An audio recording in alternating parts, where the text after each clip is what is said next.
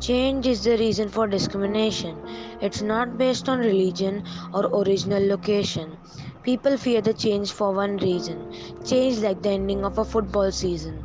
They fear that the nice things they own can be stolen by different people that are unknown.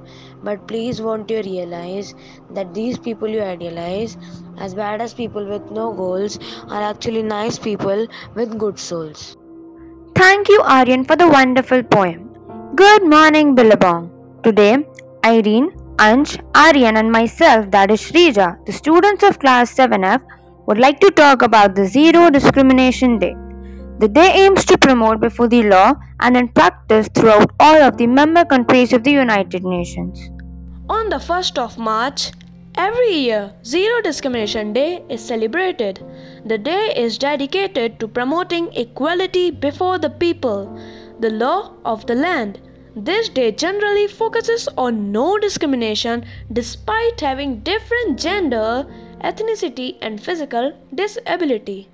From a young age, children are often brought up in heteronormative settings within their own homes and in school.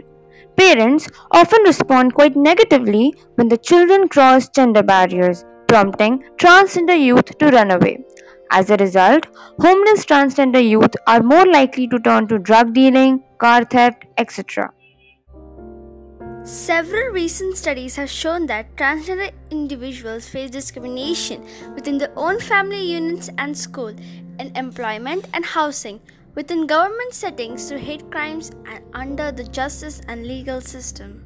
The moral is that we should never discriminate against anyone on the basis of different gender. Now, I would like to conclude the podcast with a thought. Discrimination is not done by villains, it is done by us. Thank you for listening to our podcast and have a marvelous Monday.